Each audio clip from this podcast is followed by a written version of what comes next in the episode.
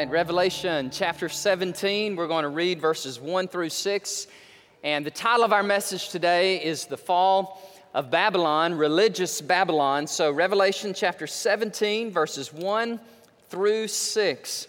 Um, Adrian Rogers has a wonderful book entitled Unveiling the End Times in Our Time.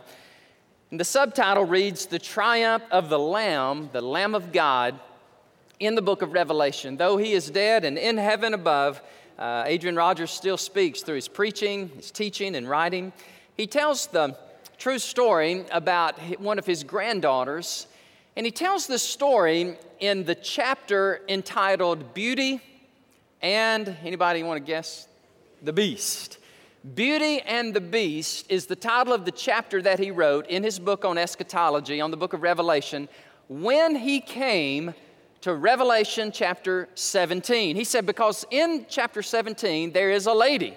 And in one sense, she is a beauty, but on another sense, and a much deeper level, she is a beast. So he tells the true story of when one of his granddaughters was getting married, and that granddaughter asked her grandfather, Adrian Rogers, he, she said, Granddaddy, would it be okay that once we get married, would you take us to our car in your 1929 Model A Ford, the, the black and, and yellow Model A Ford. We just think that would be the coolest thing. Would you take us from the chapel to our car and then we'll be on our way to the honeymoon? He said, Honey, absolutely. I'd be happy to do that. So they decorated it. They put uh, just married and they put the little tin cans on the back. And, and even though it was just a short ride from the chapel to their car, they made a big deal out of it. And Adrian Rogers drove his his granddaughter and her new husband to their car.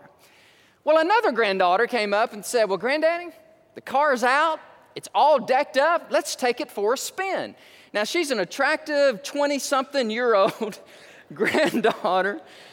They get in the car. Now, by the way, it still says just married. still the tin cans, and uh, so they're driving down the highway, and he says these especially these truck driver guys, are going by and honking the horn, they're clapping and they're doing this number. And he goes, What in the world is into these guys? And he goes, Oh my word. He said, I realize what they're thinking. They're thinking, How could this old geezer get a 20, beautiful 20 something year old to marry him?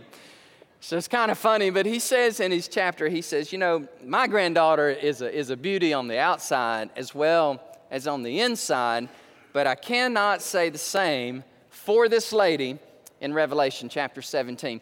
Some people believe that this is the most difficult of all the passages in the whole apocalypse, in the book of Revelation. In fact, Paige Patterson is one of them. Uh, who has forgotten more than I will ever know about Scripture. And he says this is the hardest. This is probably the most difficult text of all the text in the book of Revelation. So I, I think I know why he said that. There's so much imagery, there's so much metaphor and, and simile and analogy because we're talking about a woman, but you can't say she is a literal woman because verse 15 says she sits on many waters. She sits on kings and princes and nations. So automatically we know we're not talking about a physical, literal woman. Then there's a beast. There's a beast with seven heads and ten horns. So we know immediately that we're not talking about some natural, hideous animal kingdom monster. No, we're, we're talking about something else. And so we're only going to look at verses 1 through 6. Then next week, we're going to get into more and more depth of this, but it's so important, I think, that we understand who these key figures are. So let me read the text. We'll share this message about religious Babylon. And we can borrow Adrian Rogers' title if we need to and call it Beauty and the Beast, because in some sense, she is a beautiful woman. I mean, she is arrayed and she is decked with gold and purple and scarlet, and she has much influence and power, but within the end, the inside, it's a whole different story. John says, Then one of the seven angels who had the seven bowls. Now remember, the seven seals, the seven trumpets, now the seven bowls have all come to fruition. God has poured out judgment on planet Earth because of the egregious acts of disobedience and sin against heaven above. And so God has poured out these judgments, and one of the angels who poured out one of the bowl judgments came to John and talked with him and said, Come, and I will show you the judgment of the great harlot who sits on many waters. So she's called a porneia, a harlot, a prostitute. In fact, seven times you're going to read this word porneia or pornos. Sound familiar to anybody? It's where we get the root word in our English, porno or pornography. And whenever you see the word harlot or prostitute or fornication, that is the same Greek word in our pericope, in our text that we're reading this morning. Now, this woman with whom the kings of the earth committed porneia, fornication, and the inhabitants of the earth were made drunk with the wine of her fornication. So he carried me away in the spirit, this angel did, in the spirit into the wilderness. And I saw a woman and there she was, sitting on a scarlet beast. And this beast was full of eyes, and he was full of names of blasphemy, and he had seven heads and ten horns. Okay, got that in your mind's eye? This imagery of this woman sitting on many nations, and underneath, undergirding all of this, is this beast of 13:1 and also in chapter 16 we've read him we know who he is He's none other than the Antichrist, okay? And the woman was arrayed in purple and scarlet. See the beauty? And adorned with gold and precious stones and pearls. And she has in her hand a golden cup. Now, watch this. This is this powerful language that John is communicating to us. And within this cup are all sorts of abominations and apartha, filthiness, of her porneia, fornication.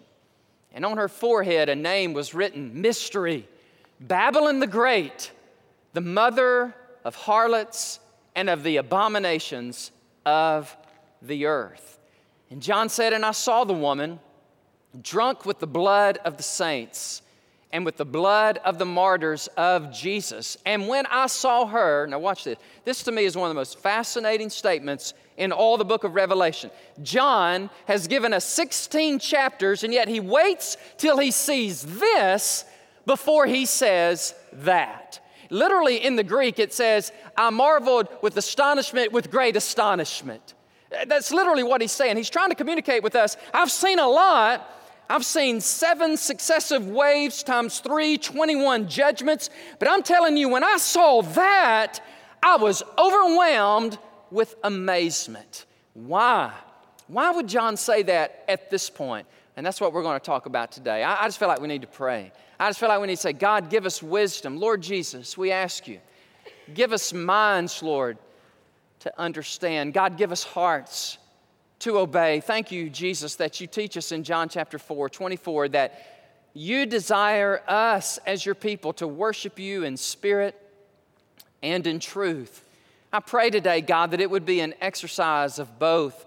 We would worship you in spirit with our wills, with our volition, with our emotion, with our excitement, with our, our utter being, oh God, we would worship you. And then with truth, with knowledge, with interpretation with wisdom, with doctrine and theology and dogma and history and philosophy and all these things, God. We know they're important and we want to offer them to you in an act of worship. In Jesus' name we pray. Amen. I read a text just, just this morning, not a text. What do you call those things on Twitter? Tweet. Tweet. Tweet, tweet. I read it and it said, Hey, if you go to church today, this is by Ed Stetzer. He has a way of putting things and you walk away from church today and say, Man, that was cool. That was cool music. Pastor was a cool dude and shared a neat message. And man, everybody was happy. Ed Stetzer says, Then you, you miss church. Because it's not about coolness. Y'all can look at me and say, Amen to that. It's not about coolness, not the cool factor. It's not about whether we like the, the genre of music or not. It's, it's not the way I dress or the way I part my hair. Do we meet God today? Do we meet Him in His Word? Do we worship Him with our hearts? Are we, are we worshiping Him with our minds? I'm telling you guys, we're going to the gym this morning. You ready? Go get down there. We're going to do some push ups. Woo! Yeah, we're going to do one, two. We're gonna, we're going to exercise our minds. My wife hates it when I do stuff like that, and I, I do too because I don't never know I'm going to do stuff like that. Forgive me, Ashley, it's not in the script. Are, are you ready to worship God with your mind? Say amen. amen. I'm glad to be in church today, Brother Danny. Say amen. amen. Person next to me doesn't smell real good, Brother Danny. Say amen. No, don't say that. Say, well, we're glad to be here. We're worshiping God. John Bailey, how are you doing? Bless you. Teacher of the Word of God. We're going to worship with our minds. We're going to figure out today, by God's grace and wisdom, who this lady is, what this beast is about, and we're going to look at these saints. Now, Jesus said this Don't fear, don't worry. I don't know about you, but this past week, I, you know, it's like week after week, okay? So here are a few things that happened. Planned Parenthood, we find out, is sponsoring and selling aborted babies' parts for money. That's been exposed. We found that out for a fact. Uh, we find out that Obamacare now is forcing people like Guidestone Christian Resources Insurance to pay for the abortion pills.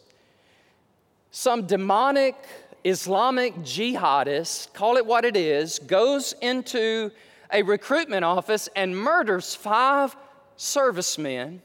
I mean, I, I look at these things and say, God, what is happening in America? What is happening in this world in which we live, in which we love? And I don't know about you, but it just it almost makes me just well up and just shake my fist and say, "Oh God, please come and save the day." And God says, "I am. I will. Wait. Just wait. I will. Look at Jesus said, These things I've spoken to you, that in me you will have peace. But in the world, there's not going to be a lot of peace. There's going to be tribulation. Watch this. But be of good cheer. Nikon, Nikayo, Nike. I have overcome the world. Man, that's good news. Good, good news. All right. Okay. And not to mention Caitlyn Jenner, for heaven's sake. How do you how do you award someone in sports and she's done nothing athletic in her life? Bruce Jenner did, but he says, Don't call me Bruce Jenner, call me Caitlyn. You're talking about the, the act of hypocrisy that we would award somebody courage over a veteran. Don't get me started. God, just help us. Help us. Have mercy on us, Lord. Okay, so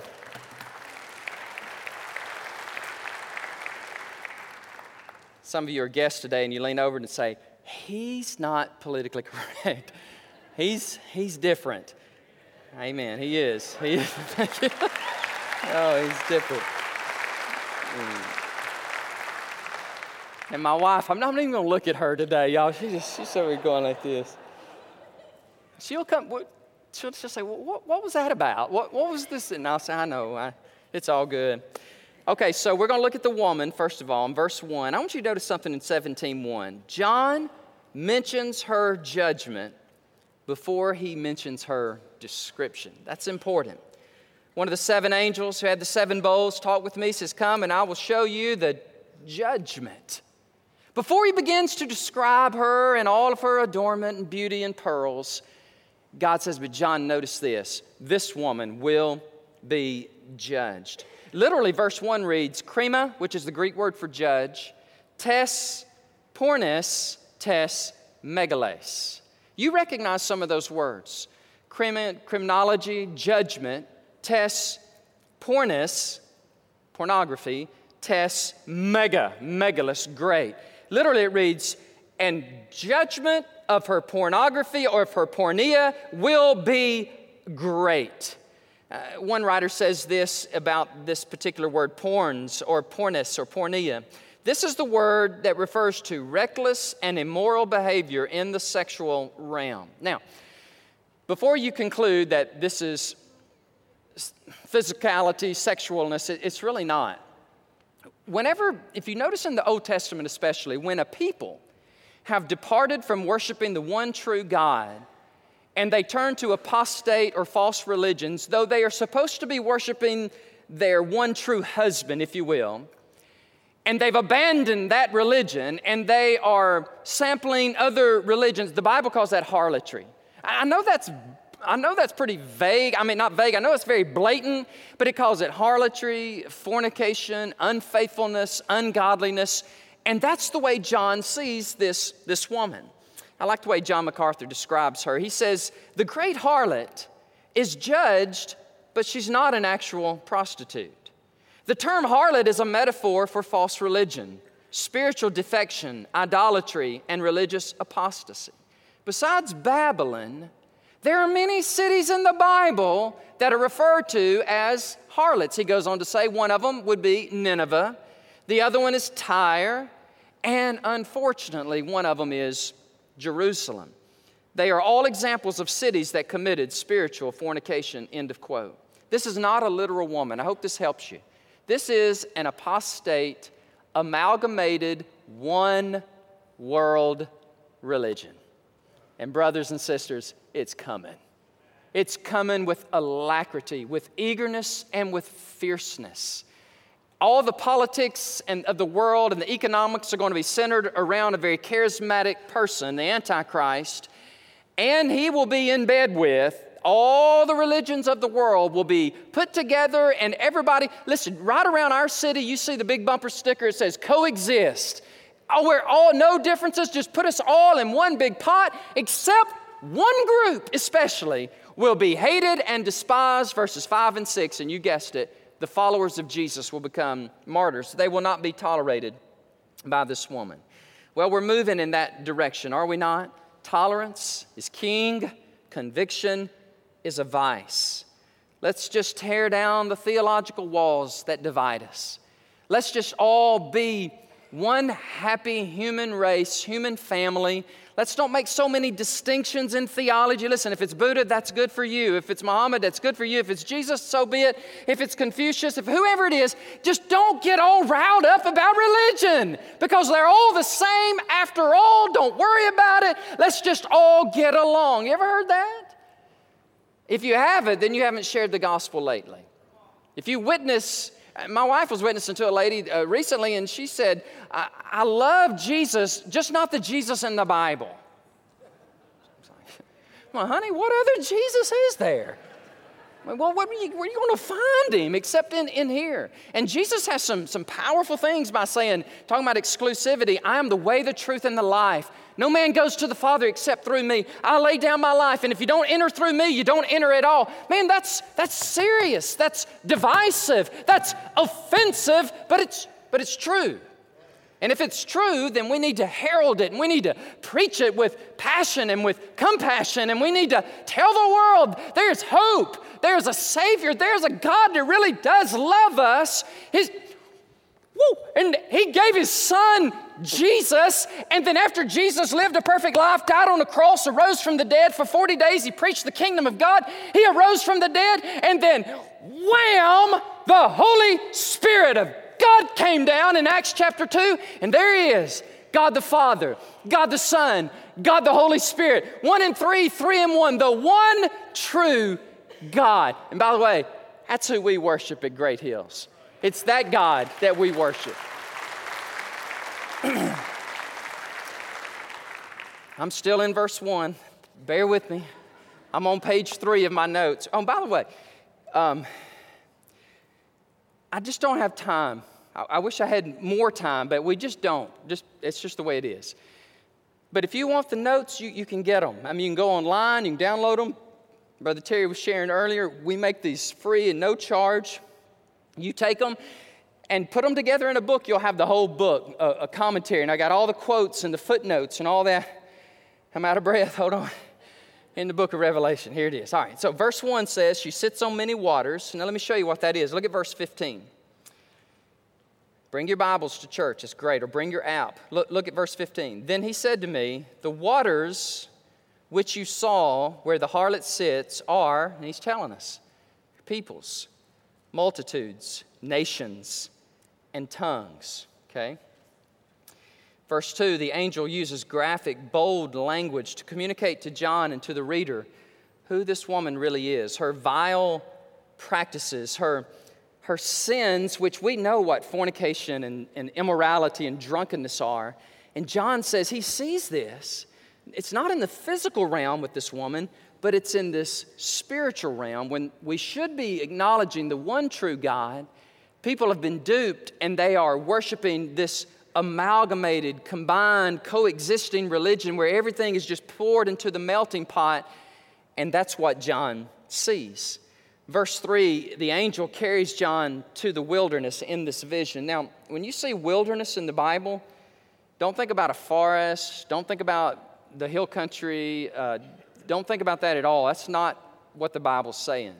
Wilderness connotes the ideas of barrenness and wasteland. And there John sees in verse 3 she is sitting on a beast. 13:1 16:10 says it's none other than the antichrist. One writer puts it this way, the woman who is riding the beast is dependent on that beast and as a religious system is in union with the beast. So the antichrist will have his false prophet and everybody will be worshiping all the gods they want and everything will be fine until come back next week something shifts. There's a seismic, tectonic religious shift where the Antichrist says, enough of that. We're not worshiping all these gods, we're going to worship me. And if y'all don't think we're that far from that, you need to realize we are close to that. Our world is desperately hungry and craving for a man to rise up, solve the issues in the Middle East, solve the economic problems, Who's going to put Russia in her place? What's going to happen to China? What about, what about all these countries and Iran, all these nuclear? I tell you, we are poised. We are ready for that guy just to rise up out of the waters and say, I am your answer. And I promise you, people, people are going to fall down head over heels because he's going to be good looking, he's going to be brilliant, he's going to be charismatic and dynamic, and people are literally going to bow down and worship. And if they don't, they'll pay the ultimate price. It's just coming.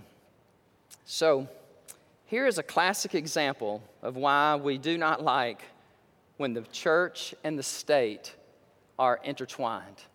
You ever notice when the church and the state, in this situation it's the church, the harlot, and the state, the Antichrist, whenever they are in cohort or whether they're in union, it's never a good thing. Whether it's the inquisitions and the crusades in, in our past, which we repent of that. And that's not genuine Christianity. When, when the state and Constantine are, are married with the church, and Constantine just says, We'll baptize everybody. Everybody, you're Christians now. That's not good. That's never a good thing. How about the caliphate? You think it's a bad thing? It's a horrible thing when the caliphate, the religion of Islam, rules when the politics of Islam. And uh, ladies, if it comes here, get ready to cover up your whole body and get ready for strict Sharia law. That's never a good thing. We, and Thomas Jefferson brilliantly wrote to the Danbury Baptist a couple hundred years ago there ought to be a wall dividing the church and the state. And when it's not, and when they are commingled together, this is what happens. The, the church either loses her prophetic voice or she engages in gross, egregious sin. Oh, she's decked out, church. Look at verse 4. Her clothing reflects her opulence and her apostasy.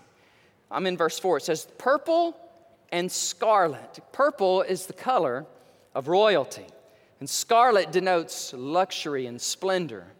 And by the way, who else was who else was arrayed purple and scarlet at his passion?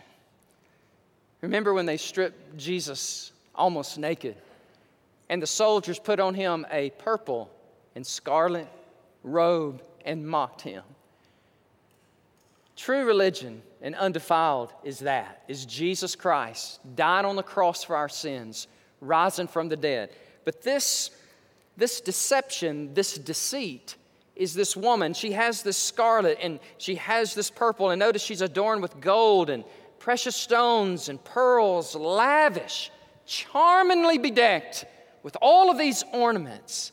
And that's why I, agree with the writer. He says, Adrian Rogers says, yes, there's beauty on the outside, but within there's a ravenous beast. And then it says she has a golden cup it speaks of her importance. But in that cup, in verse 5, notice this are all sorts of abominations. Abominations here, especially in the Old Testament, always referred to that which was detestable and that which was an idol. Secondly, akatharta, which is the word for filthiness. I'm in verse 5, if you're following along. It means impurity, to be foul, to be unclean. And then, then a form of the word porneia is used, fornication, which represents spiritual harlotry. That's all there in verse 5.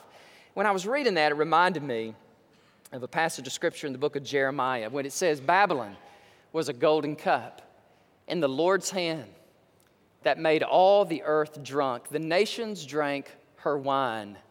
Therefore, the nations are deranged. That's, that's Jeremiah 51 7. Did y'all see that? The Lord's hand. God is so sovereign, He's so powerful. All of these things operate, but He allows them to operate because He is coming uh, to judge. In verse 5, as we move, keep moving through the text, it says, Here's her name. Her name is Mystery. That, that's the first name John sees. What does that mean? The word mystery, mysterion in the Bible usually refers to something that cannot be understood apart from the revealing power of God. And so she has mystery because she appears to be something on the outside, but there's something different on the inside. And then it says she's called Babylon the Great. And this is where I want to encourage you to get the notes because I've got different quotes and resources and research here that takes us all the way back to Genesis chapter 10 with the tower at anybody? Babel. Babel, Babylon. Whenever you see the word Babylon, think of impurity and think of idolatry. Nimrod, the founder of the first Mesopotamian kingdom, go all the way back to Genesis. His wife, this is very interesting to me. His Nimrod's wife was a lady named Semiramis. In Assyria, she is called Astarte. In Egypt, of all things, her name is Isis. In Greece, Aphrodite. And in Rome, her name is Venus. And David Jeremiah says this This woman who originated in Babylon, was the first high priestess of idolatry in the world. End of quote. Genesis chapter 10. They're building the Tower of Babel, which is mankind's attempt to reach up to the heavens and do as we very jolly well please, not as the sovereign God tells us, but to do what we want to do in Babylon, in Babylonia, in Babel, Mesopotamia. It all has its roots here. And so when he says her name is Babylon. The writer communicating to us, especially if we know our Old Testament, that he is saying idolatry, falsehood, pseudo, deception. And he's communicating that to us in this word, Babylon. Okay, she is the, the mother of harlots, of the abominations of the earth. And that's verses 1 through 5. Now look at verse 6. And he says, I saw the woman drunk with the blood of the saints and with the blood of the martyrs. And when I saw her, I marveled with great amazement. So, number one is the woman, if you're taking notes. Number two is the beast. We're not going to spend any time here because we know who he is. He's in collusion with her, this, this harlot. He will be behind the persecuting of the saints of God in, in collusion with this woman. And thirdly is the saints. Let me stop there for a moment. The saints, who are they? I saw the woman drunk with the blood of the saints. That's us, it's the people of God. Do you know that you're a saint?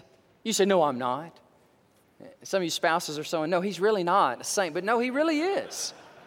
She really is a saint. The Bible says in the New Testament, to the saints of the church of.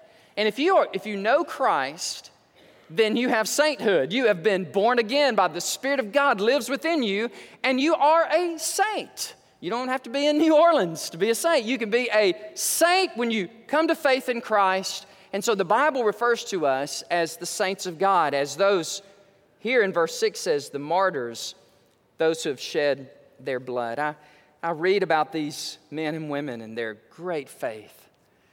I marvel at their faith. They will not bow down to the woman, they will not bow down to the Antichrist, and because of this, it costs them their lives.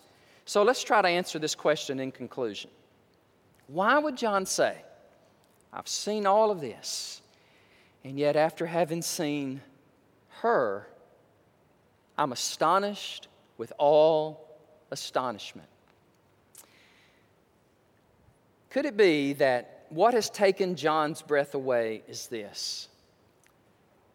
that the wickedness that he sees is disguised as coming from God, but really it's none other than Satan himself. And I think that's what's happening. I think that's why John is blown away. I believe that's why he gasps with his breath to think, oh my word, could a people be so deceived? Could a nation and nations be so deceived that they would think they are serving God in this form, this rubric, this umbrella of religion, but in reality, none other than the enemy of our souls is underneath it all. And I think that's precisely what's happening. You say, well, what are we to do about it? Thank you for asking me, because here's what we're supposed to do about it. If this is all true and this is still a book of the future, then there are some dark days ahead. And, and I believe it more and more. I, I, I just see it. I see the pieces coming together, maybe in my lifetime, it may be in a hundred lifetimes. I don't know. But I see the pieces coming together for what we are reading in, in the book of Revelation. And so, what it makes me want to do, it makes me want to love God more, it makes me want to serve God more, it makes me want to preach His Bible more, and to tell as many people as we can the truth. But it also gives me a greater passion for those who do not know the truth. If you, do, if you don't know Christ, then you're going to be in a beautiful position to be deceived. But, but wait a minute, Brother Danny, I, I belong to this religion, or I belong to this mosque, or I go, I go to this temple. You mean to tell me that all of that is false, and yet it's, it's only Jesus that I go to heaven? And friend, as, as, as, as unpalatable as it is for you to hear this, that is the truth. That is the truth years ago when I was uh, living in, in Virginia. I, I love Virginia. Virginia reminds me so much of Texas. There's just a lot of history and a lot of pride in the great states of Virginia and Texas. And so, um, and you got some strong willed people, by the way, in both of those states. And um, I remember when I was pastoring there, my brother, my oldest brother, and I, we we went to the Newport News Mariners Museum. Now, remember, we're on the coast there in Virginia. It's all kinds of history. I actually lived in Yorktown. Somebody help me. The Battle of Yorktown. Cornwallis and Washington fought at the Battle of Yorktown. I lived real close to that and would go and look at that and just think it's amazing. The Civil War, full of history there in Virginia one of the first battles, uh, battleships, was there in the, in the Chesapeake. Well, anyhow, there's this great museum there called the Newport News Mariners Museum, and it kind of takes you through the history of ocean liners and battleships and that sort of thing. And we came up, we were just about to leave, and we came upon the Titanic ocean liner display in the museum. Now, everybody's familiar with the Titanic. I mean, Leonardo DiCaprio, I mean, they, they've told us what all happened. I mean, there it is, you know. There it is. We, we got that image in our mind, all right? I forget the year, was it 1914 or somewhere around there? That they said that's the ship that God Himself could not sink. And all it took was an iceberg. 1,500 people went to their watery graves. But they had a, they had a display there they had every name of the person who was on the Titanic on that faithful voyage. Seriously. Uh, was it 2,000, 2,500? I'm sorry, I can't, can't remember the, the math. I know about 1,500 people died. But here's, here's what it said it would have like John Smith, would have his age, like 35, would have his class, whether you were in the, the first class or the second class or the third class of the ship, okay? And then the last line of the ledger had two words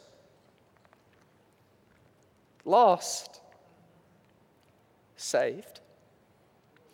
Lost and saved. And I looked at that ledger and I looked at my oldest brother and I said, Jerry, that's true for all eternity. There is a name beside our name for all eternity lost, deceived to a Christless hell are saved, born again by the Spirit of God. If I were to put your name up on this screen, I would not be interested in how old you are at all. I don't, I don't care when you go on a cruise whether you're first, second, third, or 50th class.